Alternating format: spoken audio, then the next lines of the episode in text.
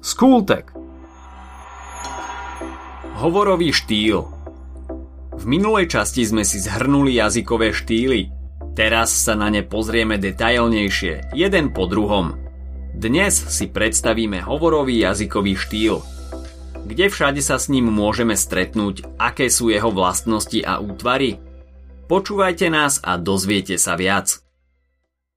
Hovorový jazykový štýl sa používa hlavne v súkromnom styku, vo familiárnej, priateľskej alebo aj nepriateľskej komunikácii medzi známymi alebo členmi rodiny. Je nepripravený a spontánny, neriadi sa nejakou osnovou ani zložitými pravidlami, preto v ňom ani nenájdeme veľké množstvo zložitých vied a súvetí, ak teda práve nevediete nejakú hlbokú filozofickú úvahu, v ktorej ste sa vy aj váš konverzačný partner už dávno stratili.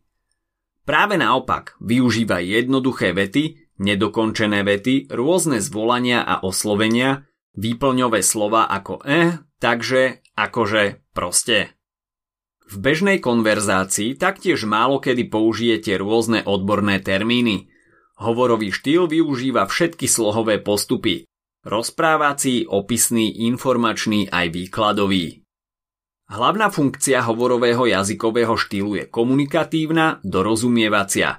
Chcete druhému človeku sprostredkovať informácie, svoje vlastné myšlienky a názory.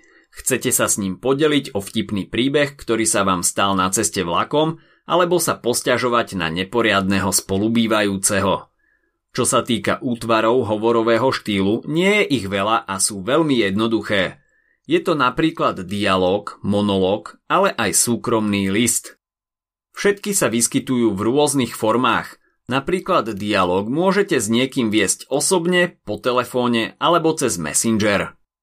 Vlastnosti hovorového štýlu sme si čiastočne predstavili už v úvode. Teraz si ich však vymenujeme systematickejšie. Skúsite ich najprv zhrnúť sami.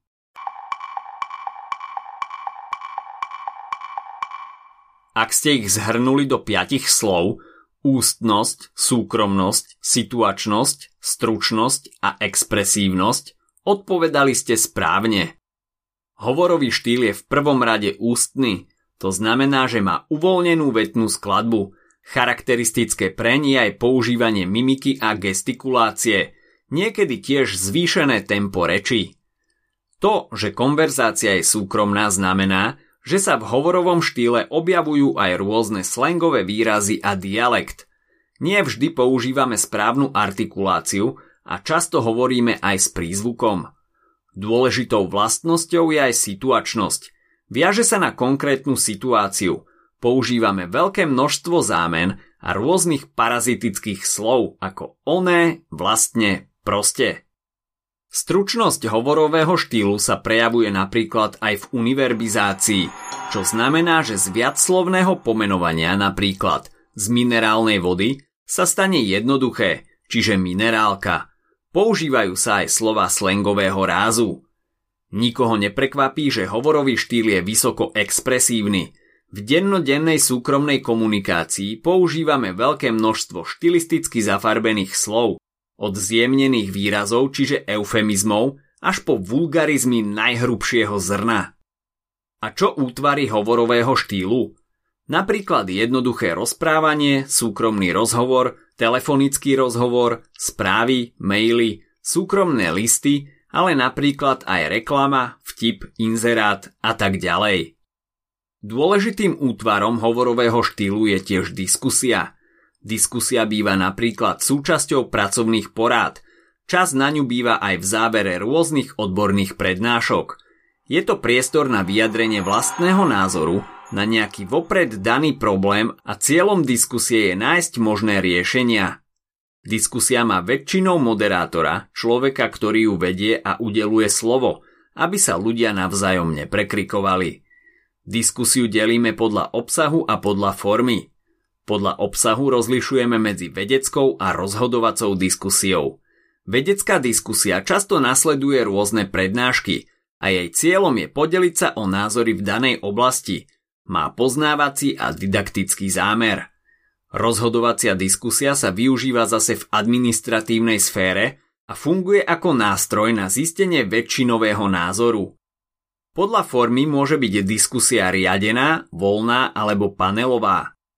Riadená diskusia znamená, že jej predseda niekto, kto ju riadi, vyberá komu dá slovo, uvádza rečníkov a tak ďalej.